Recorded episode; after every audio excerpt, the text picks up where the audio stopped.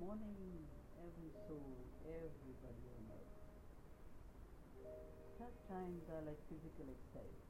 You may not like it while you're doing it, but tomorrow you'll be stronger because of it. So be patient until your turn comes. Have a great day ahead.